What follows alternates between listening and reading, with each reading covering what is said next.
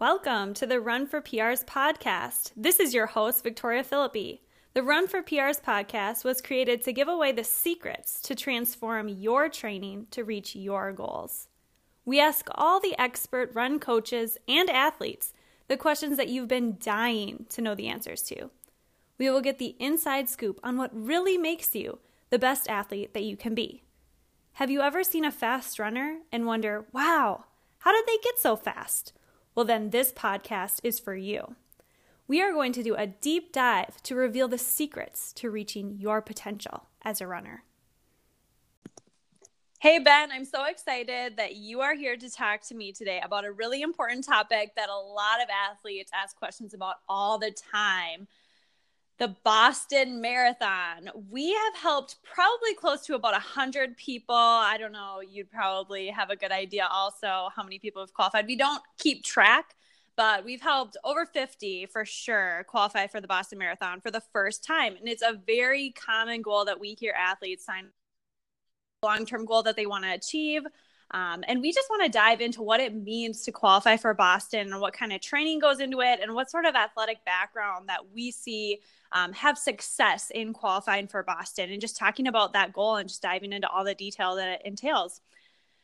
Yeah. So, yeah. It's, it's the big one. People that people really are drawn to the Boston Marathon, and it's a really special race. It is. It's one of the oldest marathons, or maybe it is the oldest. I don't really have my historical facts right right now, but um, it is one of the oldest, and it's just really great to be out there running with all the pros. And what's really prestigious about it is that you have to qualify to run it. I mean, you can run it for charity, but most people get in through the qualifications, which is really challenging in and of itself. So qualifying for women would be, you have to run a full marathon. I mean, that you have to run the marathon, but not only that, you have to run it. If you're a woman under the age of, you know, thirty-five, you have to run it at under eight minute pace just to qualify. Um, and if you're a male under the age of thirty-five, you have to run it at under six fifty-two per mile, twenty-six point two miles, six fifty-two um, to qualify, which is, most people think twenty-six point two miles is long enough, but adding in those paces, it might almost seem like, wow, how does anyone ever get to that level? Right. They're, they're really, really impressive times, and it takes takes a lot of work to get to that point. Right. Like when I first started running, I remember thinking of an eight-minute mile and thinking that that's like a sprint for me. So just working on getting that aerobic base and allowing yourself that time to just become, you know, an experienced runner who has miles under their belt and has that aerobic endurance built up um, before tackling, you know, a specific goal. Like, it's great to have it as a long-term goal is what I'm kind of getting at. Yeah, I, I agree with that. It, you know, I see a lot of people that say that that's their goal, but when you start out, you have to take the necessary steps to get there, because if if it were easy to achieve something that big, then everybody would just be doing it and it wouldn't have as much meaning as it does. So it can take, you know, it can take years of work. Most people that that we have that are hitting their first Boston qualifying time have been working at it for many years. Yep. I would say most people who qualify for Boston in general, they've been running for running, like, I mean, just running. So that means I'd say they're probably doing, you know, at least thirty miles per week um, for a series of at least five to six years before they um, end up qualifying for Boston. And some of the people that we see, I mean, it's, it's decades that they've been running. So over ten years, um, just building that base. And maybe they have a few marathons under their belt. Maybe they ran in high school or college, but regardless, it's just, it's something that takes a lot of time to kind of craft into that athlete who has that strong aerobic base to be able to hit those sort of paces for twenty-six point two miles. Right. And I mean, it, it does take a lot, and a lot of people don't have the patience always to do that. But it, it really takes a lot of time. One analogy that I kind of like to use a lot of times is, imagine if you were climbing, if you were trying to get to the top of a mountain, which qualifying for Boston is, you know, it, it's up there. It's the top of the mountain. There's you know, you can always take the winding path that's safe, but it takes more time. Or some people like to try to scale the side of the cliff, and that's a lot more dangerous. And and as a coach, I just don't like to see when people want to try to cut out steps to think that you have to Boston qualify this year. I mean, Boston's always going to be there, and it's really special, and it will always be special. I love your analogy. So going through, you know, like the scenic drive up to the peak, it's like it might take longer. There might be some detours along the way, and you're like, am I ever going to get there? But part of that is like, when I drive up a mountain pass and you're you're driving up, like you see a lot of like beautiful things along the way. Like there's sights to see, there's things to do. And that's kind of like with running. I mean, with your background, just to give some background on Ben, he's one of our coaches at Run for P Rs. He started running in middle school and he didn't run his first marathon. How old were you when you ran your first marathon? Oh, twenty-six. Someone? Okay. Yeah. So, I mean, we're talking fourteen-ish years it took for him to, from he, when he started running to when he qualified for Boston for the first time. And in his case, because he spent so much time on, you know, the speed work first, getting his times down, he was able to qualify on the first try. Um, and that a lot of the times we see people on social media or people we might know who qualify for Boston on the first time. And I know a lot of people, they like kind of roll their eyes. They're like, how did they do that? But it's usually because they have an aerobic base that they built up. Maybe they ran in high school, college. Maybe they were a soccer player like Coach Megan. She played soccer at, I think, a D two or maybe D one school. And so after she was done with soccer, she had a great aerobic base built up because when you're playing soccer, you're out there running around. So you can't, like, these people didn't like cut out steps. So it might appear like they're kind of scaling the mountain. They're getting to that goal before other people. But a lot of the times there's other work that was put in behind the scenes that isn't shown right away when you see, oh, they qualified for Boston on the first try. Yeah. It's, it's kind of that tip of the tip of the iceberg analogy. You can, you can see the top and that's the success, but everything under the water is all the work that they put in. And Like like in Megan's in- example, she was running all those years playing soccer, building an aerobic base, but not actually training for marathons. So that aerobic base was already there, and she had a solid foundation. A lot of people think that, you know, it's like, oh, it's just a natural. But if you played basketball in high school or, you know, if you played sports in high school and were athletic, you were laying that foundation at a pivotal time that you can come back ten years later and be able to build on that. It's already there. It is really true. Yeah. So there is an advantage if you're listening to this and you're someone who has a past in sports or doing some sort of like endurance related thing in your past, like maybe hockey or Nordic skiing, those sort of things. You actually have a benefit because you have that background. So your body's already primed up for that aerobic fitness. And it might, it just might take longer because marathon specific training is very different than, say, biking or playing hockey, but you have like somewhat of a foundation. Whereas there are some people who come into the sport of running and they have nothing. So me, for example, um, Coach Victoria, I didn't participate in sports growing up. I just was not active. I, it wasn't something that was appealing to me. Um, so when I started running, when I was about seventeen, eighteen years old, like it was ground zero for me. Um, and you have to really go through the motions of just becoming active. When you, you're going from inactive to being active, there's more steps that you kind of have to take and a longer journey sometimes to build that foundation. Yeah. I think it's a good point though, but, but you can, you know, you can get your body to improve. Sometimes people get frustrated in that early stage of, of building that aerobic capacity. But if you keep working at it and keep putting in the effort, you're going to see improvements, even if they are small and, and take a while. Totally. And it can be super daunting to be, you know, first starting out on your journey and doing a three mile run and thinking, oh my gosh, that was the hardest thing I've ever done, or doing a six mile run and thinking there's no way I could ever run further. Um, I mean, those are very real things that I experienced. I'm sure you experienced at some point. So just because you're thinking that it's really hard, like in those beginning stages, does not mean that you can't get to that end goal eventually. It's just a progressive overload.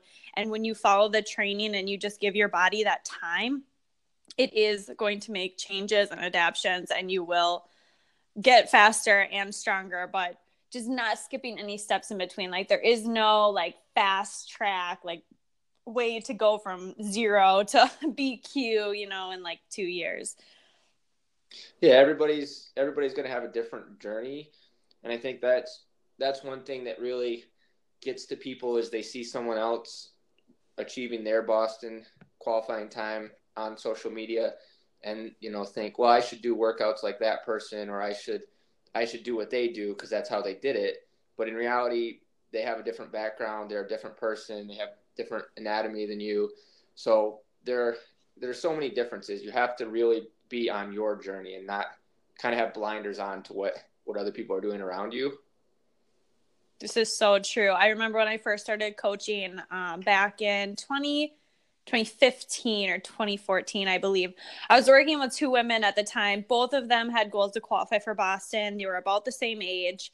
Um, we were going for like the three thirty-five was their qualifying time at the time. And I just remember being amazed at how they responded to training. One of them, it was like sixty miles per week.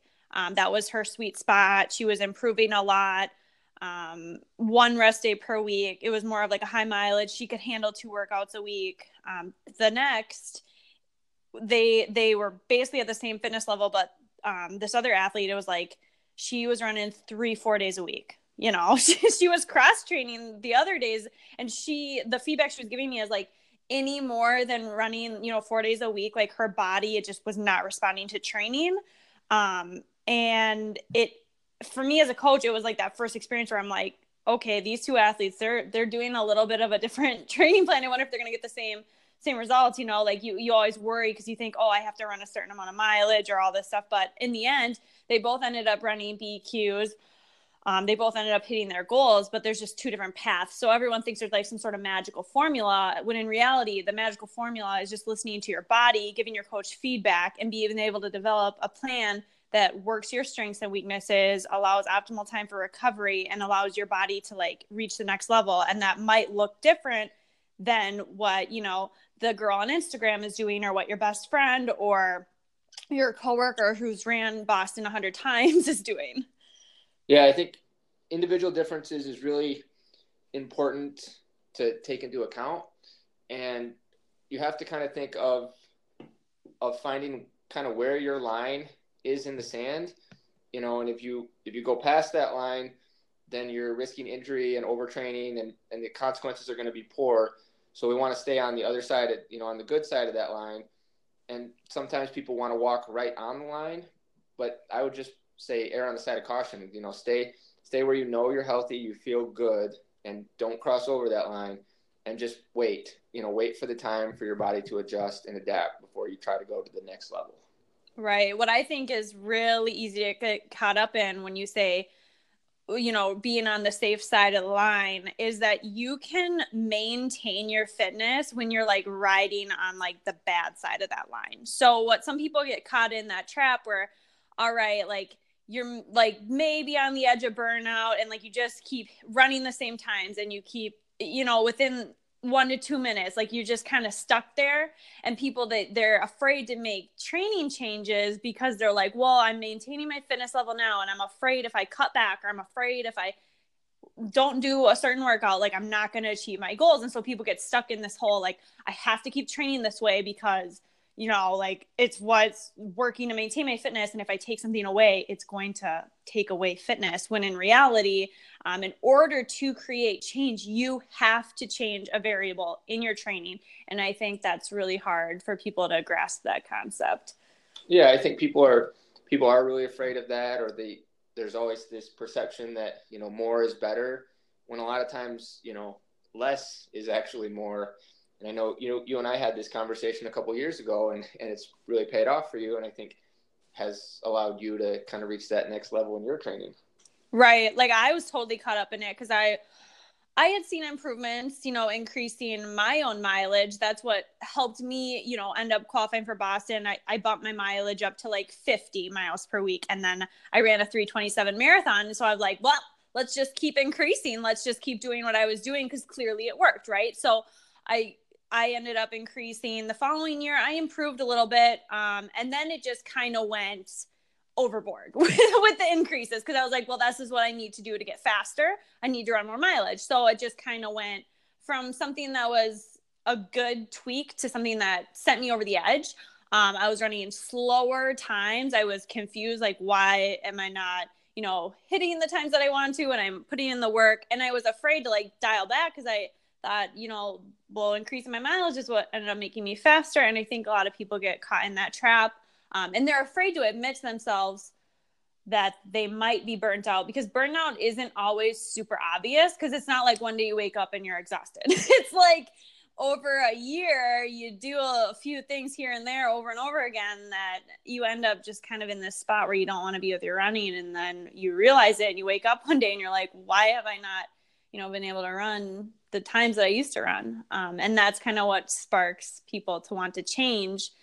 Um, and just break through that rut. And so what I ended up doing was cutting my mileage significantly, um, and seeing a lot of improvements there, which was really surprising me, because this last training cycle, I did fifty miles per week again. And that's what I did when I ran three twenty-seven, and I ran three thirteen. So fourteen minutes faster, running the same mileage, because it's all about quality. Yep. Quality, quality and time is equals success. And I think, I think that's a huge trap that people people fall into, is that, you know, good or bad, if you run you run a race, if it's a good result, you feel really great about it, and you say, well, you know, I'm going to do better next time, so I'm going to train even harder. You run a bad race, and you say to yourself, well, you know, the trap at least is, well, I didn't train hard enough, I need to increase this, this, and this. So either way, instead of just kind of continuing the course of what you were doing and making small modifications, you have this desire to do, like, I got to go to the next level. And that's a big jump in people's mind, when in reality, it's just kind of a gradual increase. Right. Yeah. And sometimes it's just dialing back. Like, we've seen people, they come to us and, you know, they're maybe like ten minutes away from qualifying for Boston. We take a look at their training. They're like, I'm doing, you know, like seventy, sixty miles a week. And we're like, well, how is that working for you? And they're like, well, my last marathon was like twenty minutes slower than my P R. And it's like, okay, let's, let's, let's rethink the whole plan of what you've been doing here. Because when you're, when you're seeing like red flags like that kind of pop up, that's a time where you need to kind of reassess like what you're doing, and like, how is your training serving you? Right. And, and that, and that could be really hard for people, but just see a lot of success when people are willing to make some of these changes and, and kind of let their body have that time to recover as well. Totally. And I think just as far as timeline goes and like building to Boston, kind of back on the topic of Boston, um, I guess some people, they want to know like, what, what does the journey to Boston look like? So most people, let's say you run your first marathon, like how long does it take to go from non-runner to marathoner in your opinion? That, that's a really tough question, because there's so many factors that you don't see. But I mean, it really, it kind of really depends on where you're at. You know, if your first, if your first marathon, you run four hours and you need to run three thirty, you know, you might be a year away, you might be two or three years away. It just kind of depends on how the development goes after that, and how, how healthy you can continue to be, and, and how well your training goes.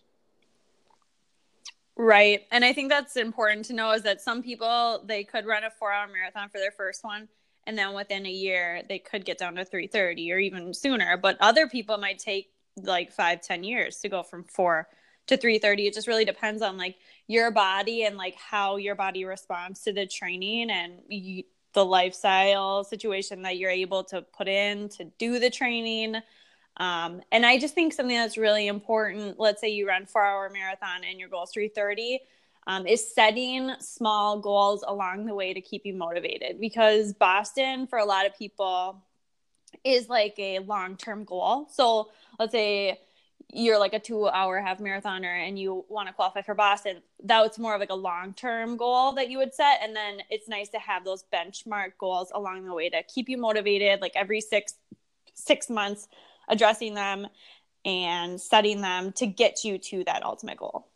Yeah. Right. There, you know, like you said, you have to, if you're need to run three thirty in the marathon, you know, working on your half marathon first, getting that down to one forty, or, you know, try to break one forty, running, you know, maybe running one marathon during the year as well, and trying to take that next step to three fifty or three forty-five. You know, that's success, but people don't always focus on success. I mean, improving ten minutes in a marathon is, is a huge accomplishment. It It's not the thirty minutes that you ultimately need, but it is the next step on the path. Right. And another thing that's really important, I think, to address is that you have to train for the fitness that you're in right now. You can't like jump the gun and start like racing workouts. So like, for example, if someone is, you know, four hour marathoner and maybe like a twenty-four minute five K, they do like eight minute pace five K or seven forty-five pace probably. Um, like what sort of, like they can't just dive into a marathon plan where, okay, well, my marathon pace is now seven forty-five. You can't make that sort of jump right. without, yeah. Yeah, and people, a lot of people do that, or there's a lot of misconceptions thinking, you know, I, I need to run every single long run at marathon pace. So if you want to run, you know, three thirty, really your easy pace, you know, that's eight minute pace for your race. Your easy pace should be nine to ten minutes, and it's going to vary every single day. If you do a workout today, it's not realistic that tomorrow you're going to be able to come back and run eight minute pace for your easy run, because that that's really not your easy run pace. Right. And I think what's really hard about that for people to understand is that eight minute pace for someone who is, you know, let's say you're a twenty-two minute five K, or eight minute pace for you is, is going to probably feel easy. Yes. Because it's an aerobic pace. You're working your aerobic system, but it's like the upper end of your aerobic. So like it's right there. I mean, you're riding the line. So your chance for injury when you're running that pace versus like ten minute pace is like way higher. So like, let's say you're going out on, you know, your twenty mile long run and you choose to do your long run at eight minute pace, that aerobic marathon pace, you're, you're going like as fast as you can while keeping it aerobic. So that just like shoots up that chance for injury. Um, whereas if you're running ten minute pace, it's a lot easier on your body. Um, it's not going to cause as much stress, and doing twenty miles already is a huge stress on your body. So if, if we're stressing the same system, and that's the aerobic system, you want to be going at the pace that's going to do less stress to your body so that you can recover and then be hitting those quality workouts during the week. Right. Exactly. With, with a long run like that, I mean, that is a quality workout. You know, you're, you have one or two workouts during the week, you have a, a long run, even going long run at easy pace, it's still taxing your body. I mean, you're, you're using a lot of your reserves, your muscles are working a long time. You're increasing that risk of injury after after that long run if you don't take the proper recovery methods. Right. That's, I mean, that's so important to remember that just going those long distances, a run over ninety minutes, that in and of itself, regardless of the pace that you're going, is a stress event on your body, and it's hard to recover from. It's, it is a workout regardless of if you're going, you know, three minutes per mile slower than marathon pace, or two minutes or one minute slower, it's still a workout. Right. And that's, I mean, so that's a common misconception, is that you need to run them all at all your long runs at marathon pace, when in reality, it'd be better to run them slower. So you get that time on your feet without putting as much damage on your muscles, and you're going to be able to come back and recover faster because you didn't go as deep into the well. Right. And my point is always, why would you go faster if you can get the same benefit from do, like if it's prescribed long, slow, easy, and then you have a tempo run, you know, four days later, you're, you're, you want to keep it long, slow, easy on your easy run. That way you can actually hit your quality threshold session a couple days later. Cause if you're not recovering in between, um, you're, you're not going to be able to hit your workouts. Right. And then you're, you're getting into this constant cycle. So if you run hard on Saturday, or you run long on Saturday and you run too hard, coming back on Tuesday or Wednesday for a workout is not going to go as well. So the pace is going to be slower and you're going to feel more, you're going to feel down mentally before you go into your weekend again, which might have another long run or workout. And then you're, you're in this constant cycle that it's hard to break out of. Yeah, that's a tough one. So just focusing on keeping those quality workouts where you're putting the quality effort, and then using, if your long run is prescribed as long, slow, easy, just keep it at that easy pace. Um, there are some athletes that we add in like marathon pace work into their long runs. Um, that's maybe as you're like approaching like a B E Q or like more towards a racing a marathon, um, getting down there and you're more experienced. But for a lot of like first time marathoners, we might not do any marathon pace work just because it's a little bit more advanced and more stressful on your body. Just depends on the athlete. Yeah. And there are lots of ways to do, to do a long run. And another way is, you know, to finish, to finish faster. So start out slow, progress each mile and finish that faster, and then you're you're feeling really good about it, and your body is going through that natural warm up and then into a faster pace, and you're just kind of training your body for what you want to do in in the race. Yeah, those are always my favorite go-tos also. Um, so as far as recommendations go for how many marathons an athlete should run per year, ideally as a coach, let's say someone's coming to you and they're like, I have a long-term goal to qualify for Boston. I'm currently like a four fifteen marathoner, have to get down to three thirty. What sort of game plan would you ideally have for this person, like a five-year plan? Like how many marathons are they running? I like one marathon a year. I think I think that's a lot to put put on your body, both physically and mentally. And it, a marathon cycle takes a lot out of you, and you have to recover. I mean, I ran my I ran a marathon in September, and I'm, I've been running the whole time, but I haven't been hard focusing on my training or doing many workouts. I'm still kind of coming off of that. So I think people always want to do, you know, two marathons a year or, or even more, but it's really a lot to, to let your body recover after you do a hard effort marathon.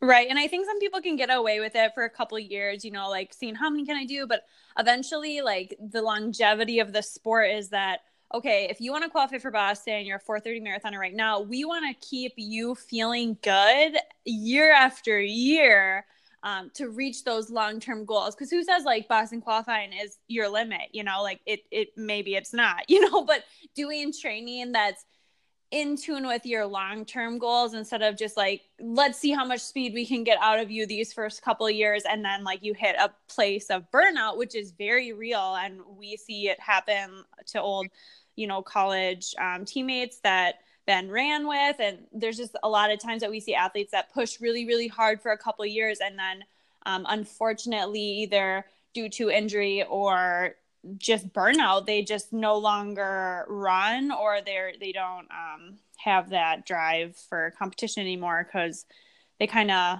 I don't want to say they like used it all up, but um, that's kind of what happens. If you, you do a little bit too much, it can lead to that. Yeah, I, I agree. So it, so what I would say is kind of target your one marathon that you're running. And then after that is a good time to go through like a speed phase and maybe look to a half marathon. And then you can have that fitness base, come back for six months after that to do another marathon and, and look, really look for improvement on that one. Right. And like just adding in strength training and focusing on speed. Like there's a lot of things that you can do within running. Um, and I think a lot of people get caught up in um, got to do a marathon, got to train for marathon after marathon, just because marathons are a big deal. They're really fun. They're exciting. Um, a lot of people do it. There's a lot of hype around it. You know, like you go into work, your coworkers are like, how's marathon training? Or how was your marathon? You know, they don't say like, how was your five K? Or like, how's your five K training going? Um, and a lot of the times, I know when I first started working and I tell people I'm a runner, um, the next question, of course, is what marathons have you ran or how many marathons have you done? And I'm sure you can attest to this because you didn't do your first marathon until you were twenty-six. Um, how many times do you think that you were asked, like, have you done a marathon? Hundreds of times. And people probably looked at you like you're not even a runner, like quote unquote, because yeah, you had, you know. Definitely had that, kind of had that vibe or, you know, and at the time I was running pretty fast half marathon and, and ten Ks, but people would ask, you know, well, how many marathons have you done? Or, you know, and it's like, well, I've never done a marathon. I'm, I'm running half marathons. And it's like, oh, oh, okay. You know, I've only, I've still only done, I've only done two marathons, you know, which I'm happy, happy with both of them, but it, that's in running for seventeen, eighteen years close to now. Right. And I think there's a lot to be said for that. I mean, when, when people ask you, have you done a marathon? I'm sure it, it may be like, you know, it, it planted a seed in you, like, do I need to run a marathon? You know, it starts to like have you question yourself, you know, a little bit. So if you're not really secure and what you're training for and like confident in your goals and like what you want out of running, um, it can kind of put pressure on people. I think I know for sure for me, Um, it definitely played a role into why I signed up for my first one, because people just don't, they don't take you as seriously. If, I mean, from my perspective, I felt like I wasn't be t- being taken seriously unless I did a marathon. Um, and then once it's over, I was like, that wasn't worth it to, to, to make other people happy, you know?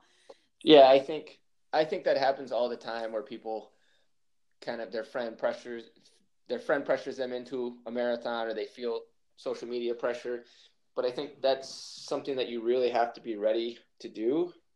And I really waited until I was ready, despite what everyone else had their own opinions on it. But I wanted to make sure that I really wanted to do a marathon. Right. And I mean, at the time you were like fifteen, sub fifteen minute five K. So it's like, it's crazy to me that people like wouldn't take you seriously, but I think it just speaks to more of you were really secure in what you were doing and you were running for yourself and you had goals that you wanted to achieve before you took on the marathon, and you weren't going to do it before you, you were like mentally ready to do it. Yeah, exactly. And I, that it's all, that's another trap that people fall into, is just kind of jumping the gun to, you know, if you haven't, if you haven't done a half marathon, probably sign up for a marathon is not the best idea. You got to really take those necessary steps. Right. I just think there's, there's a huge conversation that can be had to like the whole pressure thing and feeling like you have to do marathons. And even athletes who have done a couple marathons, it's like they get caught in the, I'm going to do, I'm going to sign up for the lottery for Chicago, N Y C, Berlin. And then it's like, you get into all three. Yep. Well, they got to run all three we because, have you know, so, social media. And that's, that's hard to do a September and October, November, which is fine. Like if that's your goal and you want to travel the world and that's like something that really brings you happiness and those are your goals, that's awesome. But if your goal is, I want to qualify for Boston, um, set me up for success for that. It's hard as a coach to see people wanting to do, you know, back to back to back races like that. Cause sometimes it can set you back um, a couple of months when you could have been training the whole time to like improve your fitness. It just really depends on your goals. But since we're talking about qualifying for Boston, I figured I'd yeah, throw I mean, that in there. Just to build on that a little bit. I mean, I think that's, that's true. There are tons of different great goals that you can have, but I think you really need to kind of narrow your scope. If qualifying for Boston is what your, your goal is, then you need to do these steps. If running, I mean, I have a great athlete that wants to just run half marathons in every state, and that's that's the goal. So we're we're trained to do that. We're trained to run a half marathon in every state, and you know, with with a loose time goal, but but that's okay. You kind of really need to figure out what what your real goal is, and then make a plan as to how to get there. Right, and I think that's like a huge topic in and of itself, also because it's like you get you hear so much noise on social media um, if people are active on there, like what other people are doing. And sometimes I think we've lost the art of like self-reflection and just like, what do you want to do? You know, like listening to yourself and what events make you happy and what sort of training you enjoy doing, um, instead of getting caught in that trap of, well, I have to do this, or this is what everyone else is doing. Like, this is the path for me. Um, just because there's so much noise out there directing you that way. Um, whereas like, if you just reflect and think, you know, actually I really enjoy doing five K races, or I want to train for the one mile, or I want to do indoor track. Um, I think it's really cool when athletes come and they have really specific goals that you can tell they've really reflected on. And they know what they want to do, um, and they're just really driven to follow the plan towards that goal. Right. Yeah. And I, I agree too. It makes it, that makes it really fun. You know, people have this, this perception of like fear of missing out on something, but every race will be there next year. It's not like there are these exclusive races that happen one time. I mean, they're going to be there, and you always have the time. There's no need to rush to do six marathons in a year, because then it really sets you back for the next couple years. Right. But I mean, again, if that's what you want to do, you want to see like, how does my body like respond to doing a marathon every month? And you don't really care about like your time goals for that year, and that's just something that you want to do. Like, that's a goal. Like, that's a different goal. Yeah. Right. Um, but just knowing like, what is your goal, and then like working to develop a plan towards that every day. So if your end goal, like one hundred percent, you want to be E Q, um, it might look a little bit different than, you know, becoming a marathon maniac or doing all six of the continents or whatever other challenges there are out there. Yeah, exactly. Um, So another interesting thing that I thought we would talk about is you qualified for Boston, the Boston twenty seventeen marathon, I think. Yep. And then you also qualified for this year, I think. Um, and you didn't register for either races. I didn't. Do you want to speak a little bit to like why, or what kind of influenced your decisions? I, I mean, I think it's really special. I, I think it's a really special thing. I'm just not quite ready to run it yet. I mean, I have a lot of athletes and a lot of friends that that go run every year, and that's their thing, and they they really want to do it. For me, I think it's kind of the thing that I kind of want to wait till my wife runs a marathon, and she hasn't done one yet, and she's not she's not ready, so I'm not pressuring her to run one. And then when when she does, I think we'll both probably go to Boston together, and and that'll be I'll be really satisfied with that. Right. So for you, in your mind, it's like, it's, it's always going to be there, and I, I can, you know, achieve this goal, um, later down the road. It's not like you, you have to do it every year, 'cause you never know uh, what, you know, what's going to happen, which is, which is interesting, because I've seen other people, they, they do the same thing. Like, they qualify for it, and then they don't sign up. And I'm always like, oh my gosh, you, but you qualified, you know, um, why aren't you signing up? And they're just like, well, I don't know if it's like the right time, or I don't know, I just wanted to qualify. I don't really need to run it, which is really cool. Yeah, I mean, I think I think it's super special. I do want to run it someday, just for the, the history of it. But, yeah, I mean, I, I respect people that decide not to. There's, I mean, it always fills up, so there's always spots. So if you don't really want to run it, don't don't take someone else's spot that really does, I guess. Yeah, that's tough, too. Yep, because I know sometimes people register, and it's like – yeah, I would hate to have, because in twenty seventeen, I, I didn't register that year, um, but I was qualified, and I, I had like the worst FOMO. Like, the day that you could register in September, I was like, oh my gosh, oh my gosh. Like, I cannot believe I'm not registering, because like, you log on to Instagram, all you see is people, oh, I registered. So I didn't register, um, but I ended up getting pregnant. So I would have been like twelve weeks pregnant. I'm not sure that I would have ran, um, just because, yeah, my pregnancy was hard for me to run. Um, but I, yeah, so it's good. It's actually a good, good decision I didn't register, but. Right. Uh, I, it, I mean, you never know what you're going to get with Boston. I know you ran it last year when it was really tough, and mm-hmm. I think you ran it the year when it was extremely hot too. Yes. And it's funny, because now that I've done it a few times, I understand this whole concept of the Boston Marathon. It's not, in my opinion, like if I, this, if this is what I would tell anyone who asks me, um, I don't think Boston is an easy course. It is not going to be a P R course for most people. Like, of course there's exceptions, like asterisks, asterisks, there's an exception to every rule. So yes, of course people can P R there. I almost P R'd there. Um, but it's a hard, like it is a hard course. Um, so just knowing that, um, when you register, like this is, This is a marathon you're going to be doing in the spring, and it's going to be hard. Um, and then also knowing weather. So if you're signing up for a marathon in the spring, you have to just be aware. Like, I mean, Boston, it can be, it can be rain. It can be like basically hurricane like conditions. It can be ninety degrees, you know, it can be anything. So you're not guaranteed a cold day. Like if you sign up for, I don't know, like the Indianapolis, Indianapolis, oh my gosh, I can't talk. The Indy Marathon in November. Um, it's in Indianapolis and it's in November. So the chances of that being a cold day is like ninety-five percent. But if you're going out to Boston and the chances of you getting like perfect weather, whoa, like not going to happen. And those factors, that's another reason why I don't think it's like a super easy P R course all the time. Um, just because there's so many factors that go into the weather and even just your training cycle. I mean, we live in Minnesota. Right. Good luck getting outside for any long runs. You know, it's it's tough. Yeah, I, that's typically what I recommend people as well. That, you know, it took a lot of work to get here, so make sure you do enjoy it and have fun. You know, and I have some people that are like, nope, I'm going to P R at Boston. It's like, all right, great, let's let's. Let's do it. You know, let's, let's get to doing hill work. Let's, yep. Let's do it. But, but overall, I would recommend most people just, you know, go have fun. You, you're a great runner already. There'll be another marathon also. So don't, don't put so much pressure on yourself for this Boston, because it's special. You know, there's a chance that you, maybe you wouldn't be back here, you know, maybe things in life will change. And, and yeah, it's hard to train in the winter. You never know what kind of weather you're going to get training or going to the race. So really soak in the whole experience.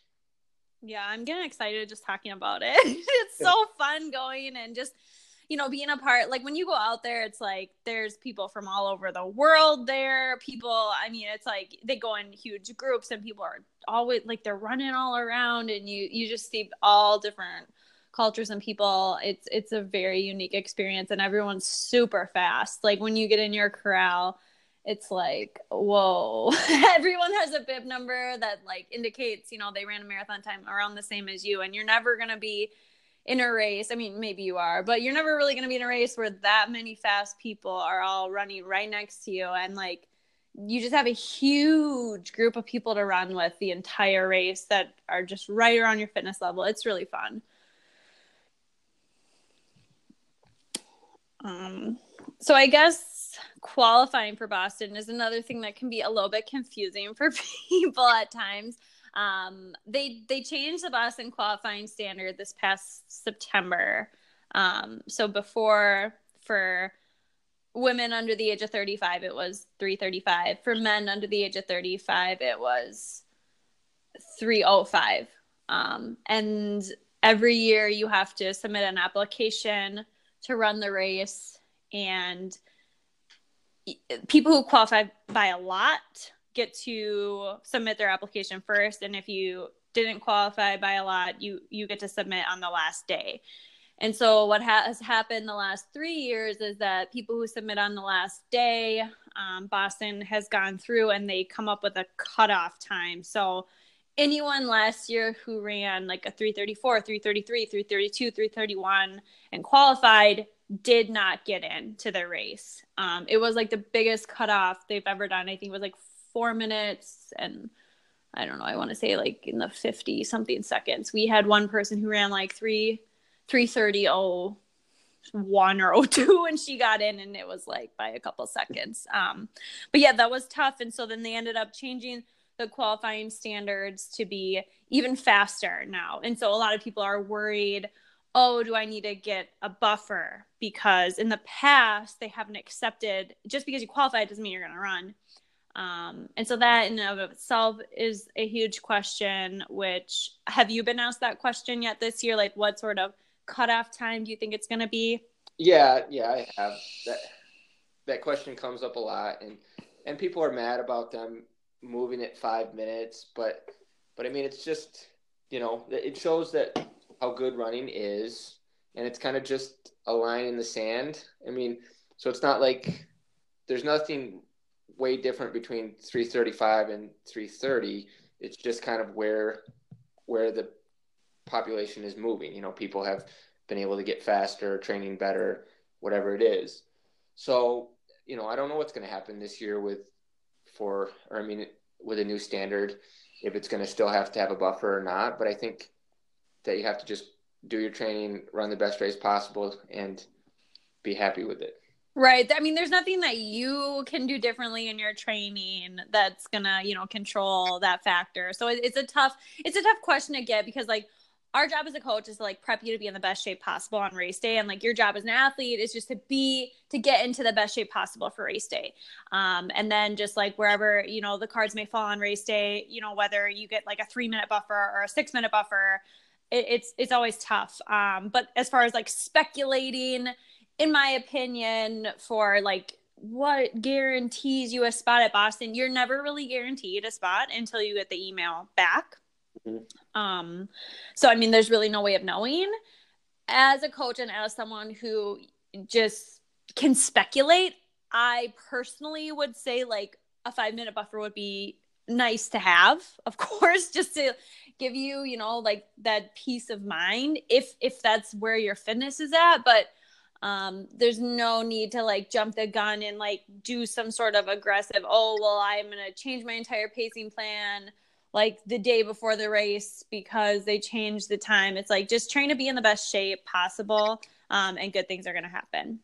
Right. And then run, and then run your race just because, you know, if it was three thirty-five and now you think you have to run three twenty-five, you can't change anything about your preparation that you've had. I mean, you have to run the race, the best race you can for that day, and maybe take that next step for the future. Yep. Totally great advice. Um, as far as training goes then, because we talked a little bit about how you have to train for the shape you're in and just getting into that best shape possible.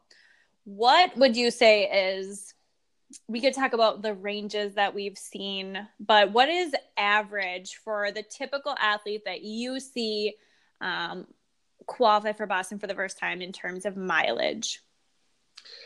Uh, super tough question because, you know, I mean, I guess I would say, you know, thirty to forty as like a kind of a minimum, you know, not to say there aren't people that can run a little less, or if you're running thirty miles a week, but you're cross training for an hour on three other days, you know, that, that still goes into effect your, for your cardio.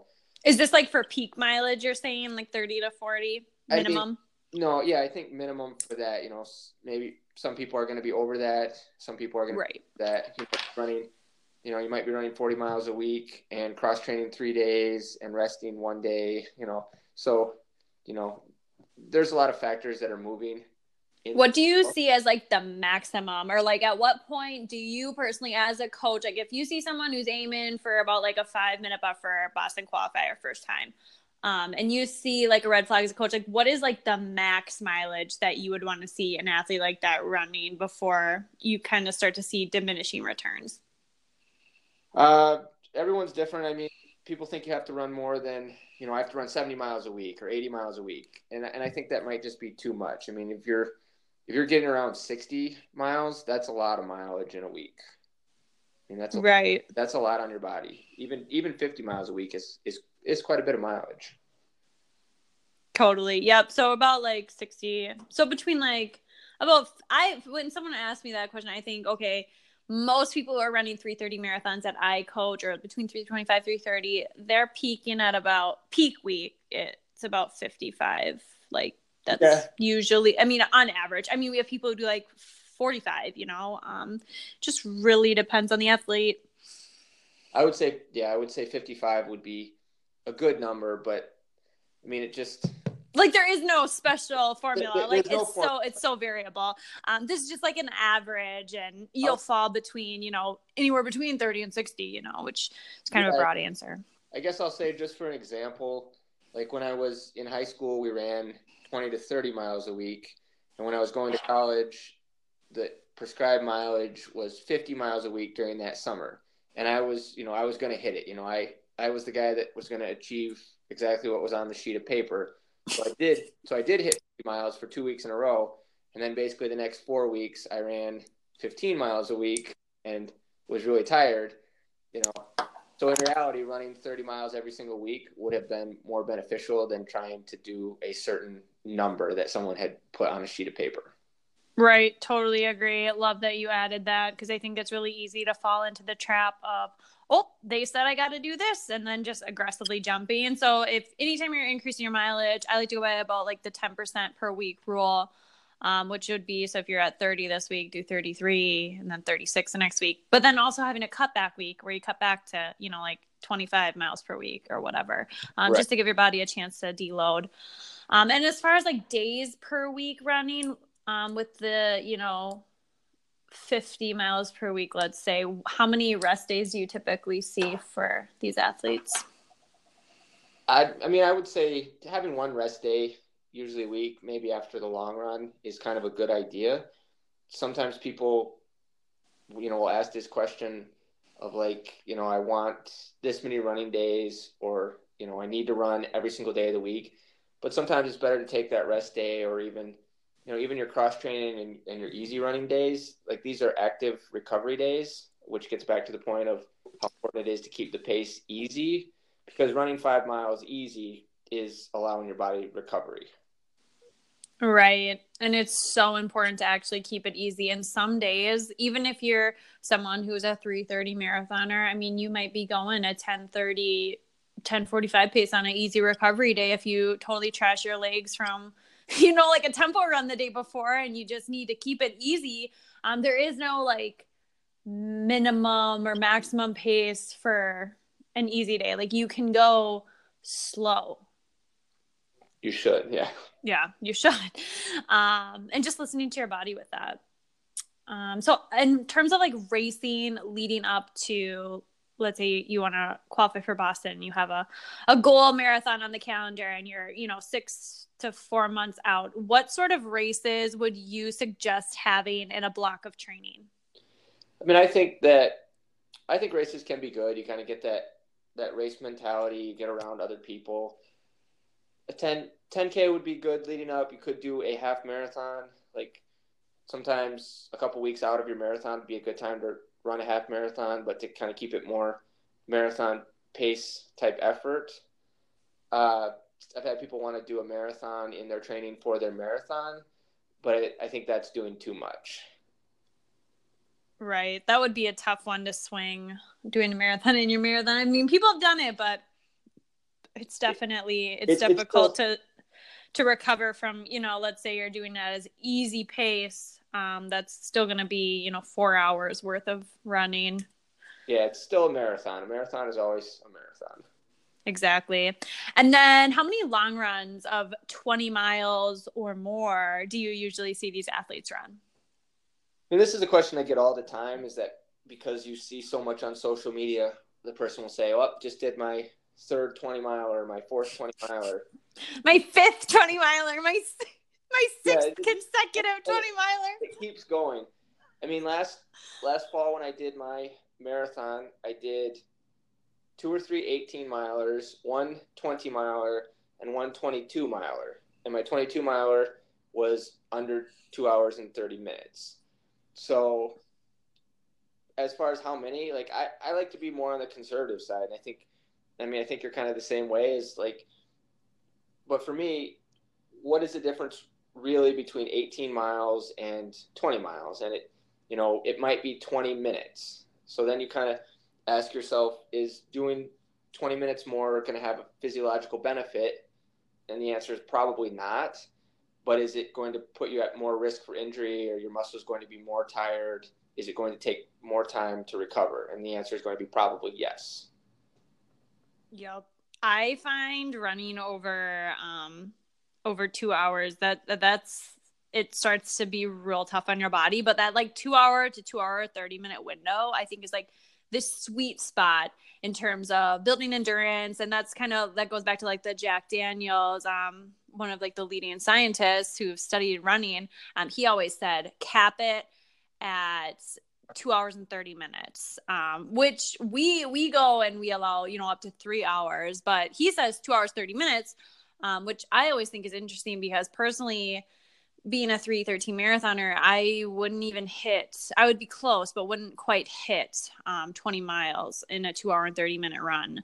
Um, and quite frankly, when I do long runs, I feel like right around two hours and thirty minutes, that's kind of like when my body's like, okay, yeah, it's over. Like, you're done, you know, um, just because you're, you're coming into a long run off of a high mileage week. You probably did, you know, between a sixty to ninety minute workout during the week already. Your legs are fatigued. So a lot of people get nervous because they're like, oh, well, how do you know you're going to go the last six miles? And it, it's all back to trusting your training. It's only six more miles, you know, like it's not like you're, you're asking your body to go like triple the distance. And people who train for hundred milers, they often don't run over um, like thirty to thirty-five miles in training. They might do a fifty mile ultra in there, but I've, I've known hundred milers who only do like thirty miles as their long run. And then it's like, well, so just, they just figure, you know, like they'll make it. Yeah. And it's gotta, I mean, it's all gotta make sense too. There's not a, not a cookie cutter formula. I mean, if you're, if your longest run has been twelve miles and then I get the question, well, you know, when am I going to run my twenty? And it's like during your marathon, that will be your, that will be your twenty miler, you know, like, because you can't, you can't make this huge jump just because everybody else ran twenty. There's no magic to running twenty if it doesn't make sense.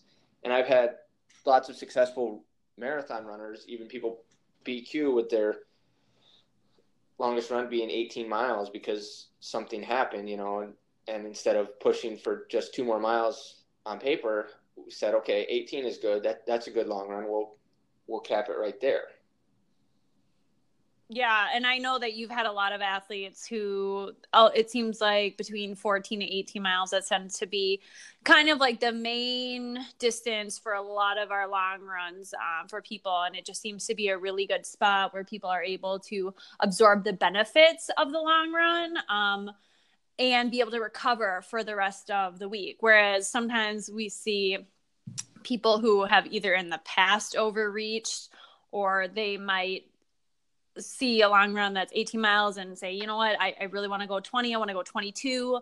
Um, and then they, they end up going further, and it, it can be a setback for people. Um, it might not be a setback right away, but just in general, just trying to be as smart as possible about training, because there's more to um, qualifying for Boston than just like how many long runs you can do. You know, I mean, you got to have the speed, you got to have the threshold, the stamina. Um, of course you have to have endurance, but you have to be able to do those other quality workouts as well. So it's just a big puzzle, and trying to figure out the best way to get there um, is kind of right. What we do as coaches. And what I hear, what I do hear a lot of times from people is like, oh, you know, I need to go, I need to run twenty, I need to run twenty-two for that mental confidence to prove that I can do it. And it's just, you know, and it's like, well, would it be better to run twenty miles and have the last two miles just be terrible and you feel awful about it and totally die? Or would it better to, to run sixteen or eighteen miles, finish really strong and feel really good and ready for the next week?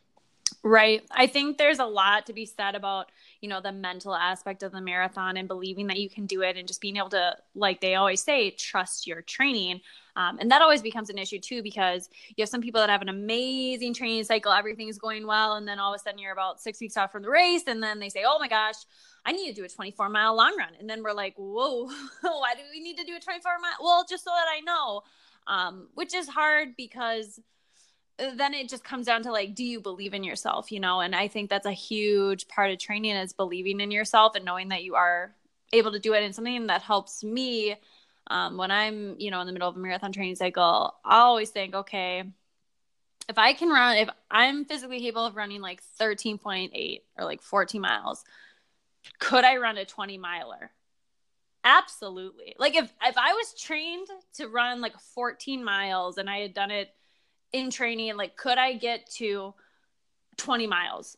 Of course. Like, I know I could. So then why, I don't understand why it's so hard for people to like conceptualize, like if you did twenty, like you can get to that twenty-six point two. Um, and there's other ways that people have broken that down before, where they're like, well, if you did four miles training for a ten K as your long run, would you be able to finish a ten K? And it's essentially like the same, like proportions of how much you've done in training to how much you need to finish. Right. Yeah. And I think men- mental mentality is a huge thing. I mean, kind of going back to the talking about Boston and people having that goal. I mean, it's, it's a really big thing. You have to, I mean, how many times have you had something in your life where you were stressing out about it and, and really worried about it, like upset to your stomach, and then had it turn out well, you know? Yeah. Right. So having a good mentality of like, I'm just, I'm going to do my best. You know, I did the training. I'm going to go race my best. and then just doing the best that you can, as opposed to getting incredibly stressed about it. Or if you, you know, think, well, I'm starting out too slow, I have to make up time. I mean, just trust in your training and have, have a really good mentality about it.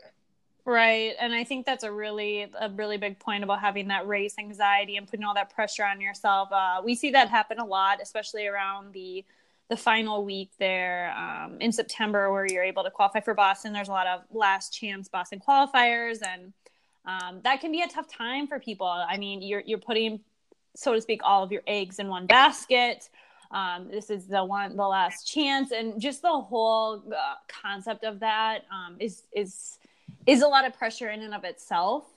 Um, and I think it's really difficult as coaches to see athletes who put so much pressure on themselves on race day. And one of the biggest things is just remembering like why you're doing it, and doing it for yourself and only yourself, and not really getting so wrapped up in time goals and I have to hit this pace. And sometimes I think like our Garmin's and clocks and all that stuff, they're, they're our worst enemy when it comes to, you know, enjoying running and enjoying the journey. Because I think you can qualify for Boston and you can get there and get faster without obsessing over paces. Right. And I think so many times Boston qualifying mentality, people kind of lose sight of like why they're running. I mean, you, you didn't really start running the first time you ever ran to qualify for Boston. I mean, there was some other component, and hopefully it was enjoyment, that you, that you liked it or you felt good about yourself when you did it.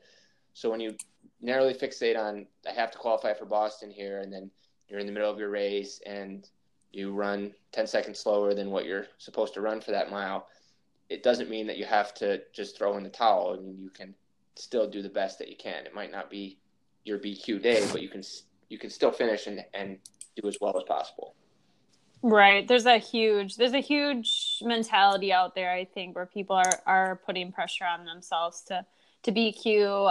I'm not sure if it's because of social media or people wanting to like fit in and say, I've qualified for Boston. I mean, it's, it's a great thing to say, like a title, you know, some sort of like group of runners that you can say that you're a part of. Um, it's, It's almost like a social acceptance sort of thing um, for some people. And I think when you've been working so hard towards that goal, um, and then when you get to that one day where it's all just supposed to happen, it can be a lot of pressure. I remember when I qualified for Boston for the first time, like I didn't even, I don't think I talked about it being a Boston qualifying race. I just couldn't handle that sort of pressure. I mean, that would just be, that would have been too much for me. Um, just knowing how I am like as an athlete, I, I can't just be like, yeah, but I, I'm going out there to qualify for Boston today. To me, it was more like I did the best work that I could possible in a training cycle. Um, I knew I was in good shape. I didn't, I had an idea of what sort of marathon time I wanted to run that day, but I wasn't, but Boston qualifying wasn't like the forefront of my mind. I had, you know, other, other things in mind, like, I want to feel strong when I hit mile thirteen. I want to be able to race, you know, the last couple miles. Um, it wasn't so much like I have to qualify for Boston, because it would have been, it would have been too much pressure for me. Um, and I know a lot of people, sometimes they get that goal put in their mouth when it wasn't even there to begin with. Um, like for example, leading up to C I M this fall, I actually got a text message from the rambling runner. He's like, I have the, the guy who has a podcast, and he's like, I have a question for you. So we had like a quick phone call, and he was like, I really want you to be um, like on this live podcast that we're doing out in C I M. We're going to talk about like breaking major barriers in running. And he was like, and I know you're going after sub three. And I was like, whoa, whoa, whoa, whoa, whoa. I, I like, I heard that a lot in my training cycle.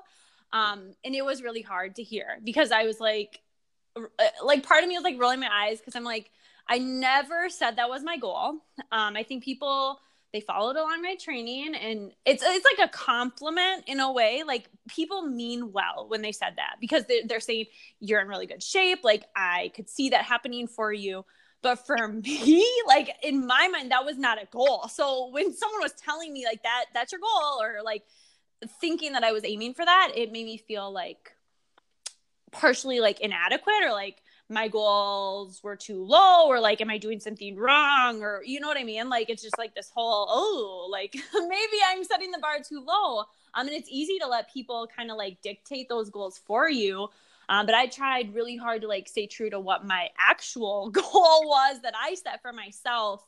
Um, even though I had a lot of people whispering other goals in my ear. Um, that's, yeah, it's always it's difficult.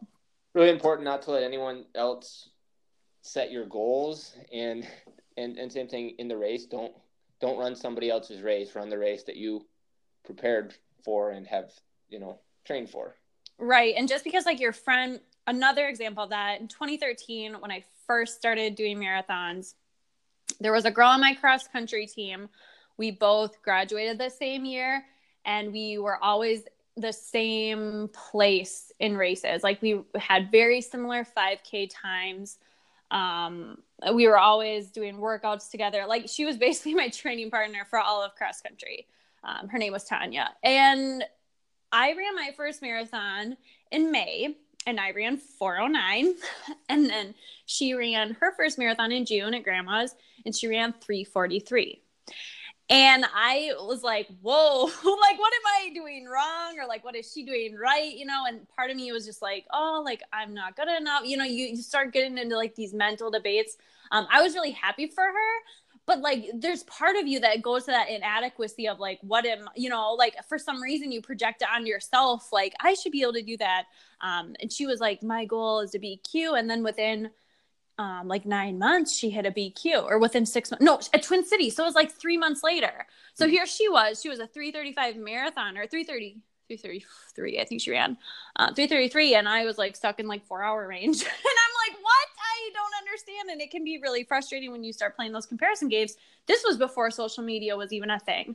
Um, people were comparing back then with their training partners and stuff. But when you're on social media, oh my gosh, the noise that you receive about other people's training, about like what other people are doing, it can be so overwhelming. Um, I cannot imagine myself trying to like break through that like twenty thirteen thing that I was in um, during the age of social media that we're in now, because it's just, it's too much pressure. Yeah. I think people really feel that. Yeah, it's it's really tough. So if you're listening and you've experienced that sort of pressure, just sh- shut it down, shut it off. Um, stop sharing your training, you know, like that it's your training. Um, you don't need to share with everyone if, if it's not making you comfortable, or if, if you're feeling like weird about it. Um, you don't have to share everything, you know, you don't have to consume everything that's online, just kind of focusing on yourself and doing more of like an internal thing and keeping it with your inner circle of people, um, as opposed to getting really caught up in kind of what's going on online. Definitely. And I know you don't use social media, so you, you don't really like feel those pressures. I mean, you use it a little, but not really. Yeah, not, not very much. I don't, but I, but I go on there to see some of my athletes, and, and sometimes I see that kind of they're feeling, I know that they're feeling that pressure too. So I try to like, what do you feel about social media? Because you don't really use it, but I know you go on it. So like, do you feel the noise? Like what sort of vibes do you get on social media, and why do you choose to like stay off it?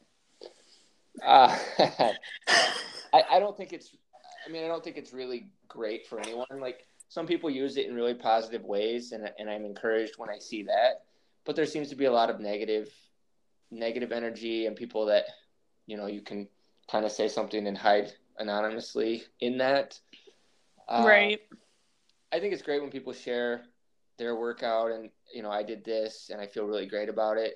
But I think sometimes it can turn negative where you, you know, just because you had a bad day, that doesn't really define you. But if you put it out there for, you know, and, and kind of display that vibe, you know, then, it, then it's kind of out there. I mean, and, and I think that's not a good thing always. Like, I think if you have a bad day, you just need to kind of assess what, what happened, what you can do differently, and then brush it off, as opposed to kind of put it out and, and really fixate on it. And if you have a good day, I think it's great to let people know that and, and celebrate with them. So I think that can be a good thing, but. Right. I also think it's difficult with the whole like instant gratification um, on social media, because for running is more of like a long, long-term sport, and it's like really delayed gratification. It's kind of like going to college, you know, like your freshman, sophomore, junior year, you're like, what am I even doing here? Like, is this going to even pay off? Um, and it's something that you don't really see a payoff until, you know, in your later twenties, um, sometimes even later, but yeah. And then same with running. It's like you, you do all the easy runs, you're doing the workouts, and you're not always going to see like this huge payoff. Um, but I think sometimes people, they get caught in the trap of like posting their runs on Strava, on Instagram, on everywhere, because they want to get, you know, a little instant gratification right away after their run. Um, which is interesting, just to kind of be aware of that going on, and just understanding like running is more of a long-term thing. And like the culture that we're living in right now, um, it's, it's very instant gratification. And I think sometimes like we've lost the art of like waiting or being patient. Yeah, I, I agree. Yeah. So just being aware of those things. Social media is fun. I post like every day on social media, but um, there definitely is like a, there's a dark side to it. So just being aware of like, if if your thoughts are going a certain way when you're on there, um, or you're just you're feeling a little bit down on yourself, like maybe do a little like social media cleanup, um, just being a little bit smarter about kind of like what you're consuming on there and like how much time you're spending on there. Um, and if there are other things that you could be doing um, as a productive way of um, training, or just mental um, mental training for yourself. Right. Okay. All right. Yeah. Do you have anything else to add to that? Probably not on social media, not not my not your thing. Yeah, I think it's so interesting um how some people post a lot of their workouts and some people don't. Um I don't know if it's like a personality thing, or I I don't know. I I kind of like to keep some of my training private, just because I have done the complete opposite before, where like everything's public, and I felt like I was getting a lot of feedback, which a lot of it was great, awesome, but sometimes like just getting so much feedback and like so much noise from outsiders, it can sometimes drown out like your own your own voice and like your own feedback, and just making it more about like yourself and like inward focus um, can really help a lot with achieving goals and just being in tune with yourself. Yeah, and I don't, I probably don't post a lot because, you know, I, I think my training is boring. I mean, but of course, you know, most of my runs are easy. There's nothing, you know, my pace is not incredibly, you know, exciting. I'm not blowing away my runs. I just go out and run a lot of times. Right. Like, you're not trying to impress anyone. So I, I totally get where you're coming with that. I think a lot of people would be impressed by your training log, but like in your mind, like it's not impress. It's just, you're doing the work, you know, and that's how it should be. Um, so yeah, that that's great. So I think this conversation was really good to get people kind of an idea of qualifying for Boston and some of the, the ways that the process works to get there, and maybe some things that are challenging roadblocks along the way. Um, if anyone has any questions about qualifying for Boston, or just wants to talk about their training specifically, we love chatting about training um, and taking a deep dive, looking at your own training log and training history. Maybe you want to know, are you someone who thrives off high mileage or low mileage? Like, we can definitely do a consultation with you and figure out what are those steps to getting you to achieve your goals. So if you want to have a consultation, you can go to w w w dot run for p r s dot co, um, fill out the form on our website, and we will start chatting right away. Um, you can get connected with Coach Ben, myself, or any of the other coaches that Run for P Rs. So thank you, and let us know if you have any questions. Welcome to the Run for P Rs podcast. This is your host, Victoria Phillippi. The Run for P Rs podcast was created to give away the secrets to transform your training to reach your goals. We ask all the expert run coaches and athletes the questions that you've been dying to know the answers to. We will get the inside scoop on what really makes you the best athlete that you can be. Have you ever seen a fast runner and wonder, wow, how did they get so fast? Well, then this podcast is for you. We are going to do a deep dive to reveal the secrets to reaching your potential as a runner.